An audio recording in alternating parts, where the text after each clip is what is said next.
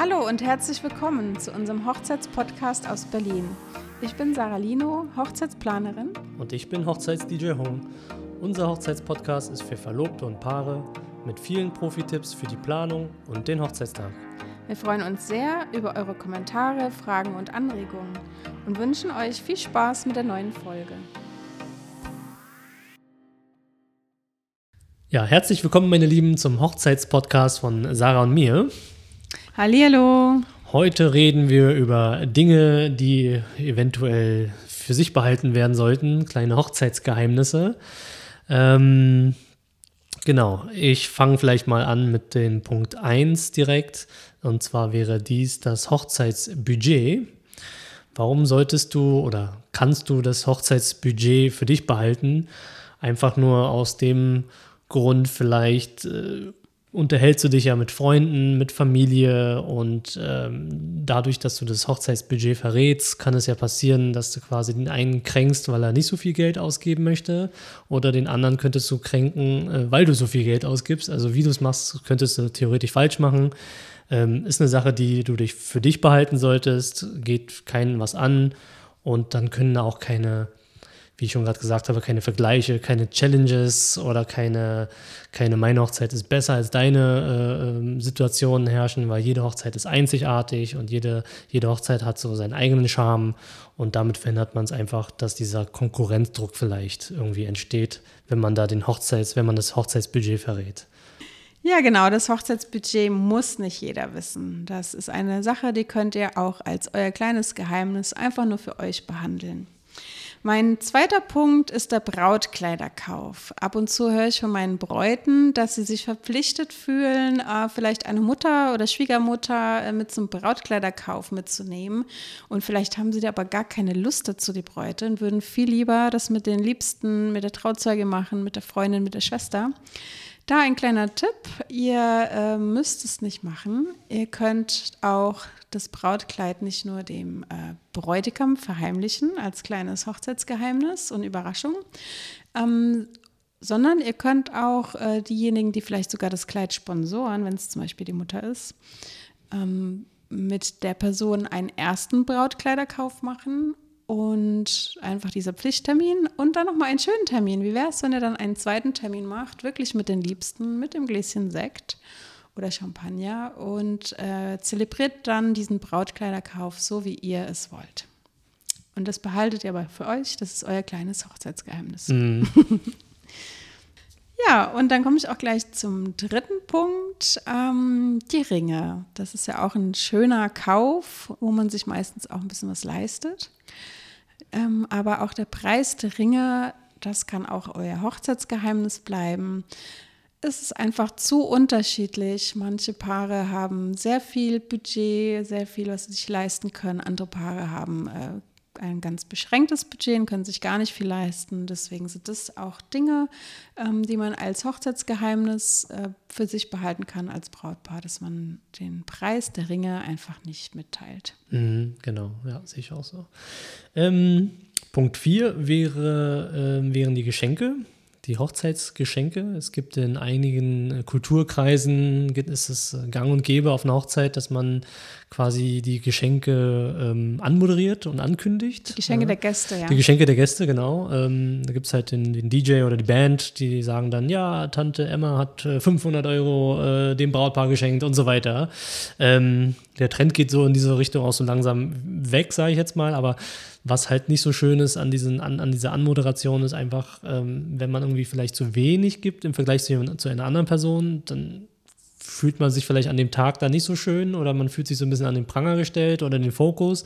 Ähm, vielleicht kann man auch nicht so viel geben, ne? dass man auch weniger Geld hat einfach. Exakt, genau. Oder vielleicht ist auch die Beziehung gar nicht so eng zum Brautpaar. So, das kann ja auch sein, ne? dass, äh, dass man eingeladen wurde, dass man ein guter Kollege ist und aber es nicht gang und gäbe ist, da sehr viel Geld auszugeben, sondern halt ein gesundes Maß quasi als Geschenk äh, gibt. Genau, deswegen ähm, wäre das vielleicht auch ein Tipp, dass man die Geschenke ähm, nicht verrät oder wer halt welche Geschenke schenkt. Genau, nicht genau. öffentlich. Der fünfte Punkt ähm, ist so ähnlich. Äh, man bekommt ja auch ganz oft was zur Hochzeit dazu, also auch wieder Geschenk äh, der Gäste, aber in dem Fall vielleicht wenn man ein ganz großes Geschenk bekommt von den Eltern, also zum Beispiel Geld äh, zur Hochzeitsfeier dazu bekommt oder das Brautkleid äh, gekauft bekommt oder irgendwelche sehr großen Summen von äh, Eltern, Großeltern, Verwandten. Also wer was zur Hochzeitsfeier dazu gibt, das könnte auch ein sehr gutes Hochzeitsgeheimnis sein, einfach damit man ähm, vielleicht auch keinen Streit in der Familie produziert oder provoziert, wollte ich sagen. Mhm. Ähm, oder auch dieser Vergleich, die einen Eltern haben viel Geld, können sehr viel dazu geben und die anderen Eltern haben vielleicht nicht so viel Geld und fühlen sich dann vielleicht schlecht, weil sie es einfach finanziell nicht stemmen können.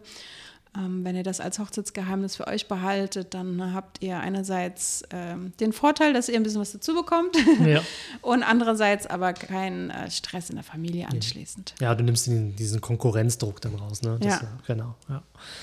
ja, der sechste Punkt wäre, ähm, es gibt ja äh, den Brauch, ähm, dass man die Übernachtung, die, die Kosten für die Übernachtung für die Gäste bezahlt ähm, dass man das äh, nicht macht oder das nicht verrät, sage ich mal. Ähm, man kann es man ja so machen, dass man vielleicht nur bestimmte Gäste oder, oder auch nur ein oder zwei spezielle Gäste quasi einlädt ähm, man hat vielleicht nicht das Budget, jeden einzuladen, ne? das ist ja klar. Ja. Und dass man dann quasi wirklich nur ein oder zwei Personen rauspickt, die vielleicht entweder das Geld nicht haben, die man unbedingt dazu äh, dabei haben möchte, äh, oder man möchte einfach was Gutes tun. Genau den beiden Personen vielleicht, weil es eine sehr, sehr wichtige Personen sind, ähm, dass man das quasi für sich behält. Dass man nicht äh, den anderen Gästen oder den anderen Freunden dann sagt, ich habe die Übernachtungen von Person XY bezahlt.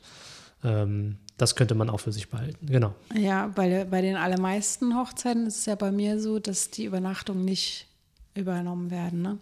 Also bei den deutschen Hochzeiten ist es gar nicht so. Das, das werde ich auch immer oft gefragt. Also die, meistens ist es üblich, die nicht zu bezahlen. Und mhm. äh, wie gesagt, wenn es aber ein oder zwei Leute sich nicht leisten können, dann ist es immer sehr schön, dass man ja. diese dann einlädt. Genau. Ja, mein siebter Punkt, das hat was mit dem Standesamt zu tun. Ähm, wenn man den Standesamttermin vielleicht nicht bekommt, den man ursprünglich haben wollte, oder man findet eine super tolle Location, aber da kommt das Standesamt nicht hin und das Standesamt in der Gegend, da dürfen halt nicht alle Gäste rein und man hat halt so viel hin und her und überlegt sich, man möchte eine freie Trauung machen stattdessen. Ähm, dann habe ich ganz oft Paare, die dann sagen, naja, aber meine Eltern finden das dann nicht so toll, dann hat man ja zwei Trauungen und dann habe ich Diskussionen und hier und da und hast du nicht gesehen. da die Idee von uns, macht euer, macht ein Hochzeitsgeheimnis draus. Das heißt, ihr macht einen Standesamttermin dann einfach zu einem anderen Tag und vielleicht macht ihr diesen Termin wirklich im ganz allerkleinsten Kreis oder vielleicht sogar nur zu zweit. Macht euch einen schönen Tag, geht schön essen, ein Dinner für zwei.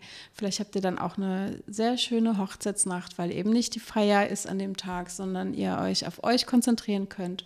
Und an dem Tag, wo die große Party ist, macht ihr eine freie Trauung und erzählt es einfach keinem.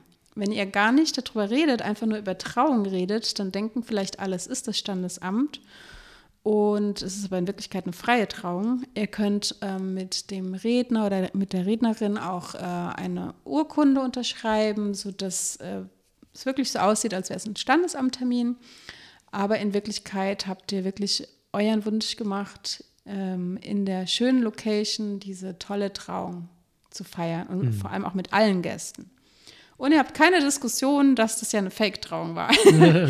ähm, dass das gar nicht das Standesamt, äh, der Standesamttermin war oder vielleicht auch die Eltern gar nicht vom Standesamt eingeladen waren. Also das sind ja alles, äh, das ist ja alles Potenzial für Diskussionen. Macht es einfach so, wie ihr es haben wollt und ihr müsst nicht immer alles erzählen. Das ist unser Tipp. Genau, Nummer 8, unser Tipp ist das Elopement, quasi eine, eine Hochzeit zu zweit. Ja, ähm, dass das dann keinen erzählt wird, dass man alleine geheiratet hat mit dem Liebsten. ähm, ich kenne oder habe mal gehört äh, von Bekannten, dass die äh, spontanerweise geheiratet haben zu zweit, sind dann, haben alles schick gemacht an dem Tag, wirklich wie eine große Hochzeit, aber nur für die zu zweit. Ne?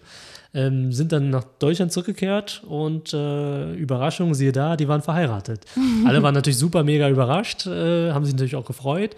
Ähm, für die war es halt schön, die haben wirklich ihre Zweisamkeit äh, genossen, die haben ähm, es, ich sag jetzt mal, nicht unter Planungsstress äh, geheiratet, sondern es einfach auf sich zukommen lassen und äh, spontan gemacht. Hat auch die Vor äh, hat auch ein paar ähm, Vorteile. Vorteile, mhm. genau, richtig, ja. Und dieses Elopement im Ausland, das, ich meine, es gibt ja auch Traumziele, ne? Äh, wo so Komplettpakete gebucht werden können, wo man ganz relaxed am Strand, wo auch immer, äh, was auch immer man schön findet, man einfach zu zweit diesen Moment für sich genießt. Also es hat auch Vorteile. Genau. Und letztendlich kann man ja trotzdem immer noch eine Party machen. Ähm, also je nachdem, wo man das gemacht hat, muss man es ja eh anerkennen lassen. Aber man könnte trotzdem ja immer noch eine freie Trauung machen, wenn man dann später Lust dazu hat. Aber im ersten Moment kann das euer kleines Hochzeitsgeheimnis sein. Genau. ja, und das war auch der achte und letzte Punkt von uns als kleine Anregung. Ähm, dass ihr nicht alles erzählen müsst, dass auch manche Dinge einfach unter euch bleiben können als kleines Hochzeitsgeheimnis. Und ihr euch dann immer schön erinnert an die Dinge, die einfach nur ihr wisst. genau. Ja, wenn es euch gefallen hat, dann freuen wir uns natürlich wie immer, wenn ihr uns eine gute Bewertung irgendwo hinzaubert und wir uns darüber freuen können. Äh, folgt uns auch, auch gerne auf Instagram oder auf Facebook oder schreibt uns Kommentare. Wir freuen uns über jeden Kontakt und dann sagen wir bis zum nächsten Mal. Genau, bis zum nächsten Mal. Ciao. Tschüss.